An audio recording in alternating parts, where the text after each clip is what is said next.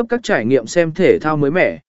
Thông qua ứng dụng AZR, người hâm mộ có thể xem trực tiếp trận đấu trên sân bóng hoặc sân vận động thông qua điện thoại di động hoặc kính AZR. Họ có thể xem các thống kê trận đấu, dự đoán kết quả, và tương tác với các yếu tố ảo trên màn hình. Thiết bị giải trí AZR Các thiết bị AR độc lập như HoloLens của Microsoft cung cấp một cách mới để tận hưởng giải trí. Người dùng có thể tạo ra cảnh quan ảo trong không gian thực tế và tương tác với chúng, từ việc xem phim 3D đến trò chơi thực tế ảo hoặc thậm chí là học tập thông qua AR. Tương tác với nghệ sĩ và nội dung AR, nghệ sĩ và người tạo nội dung đã xử.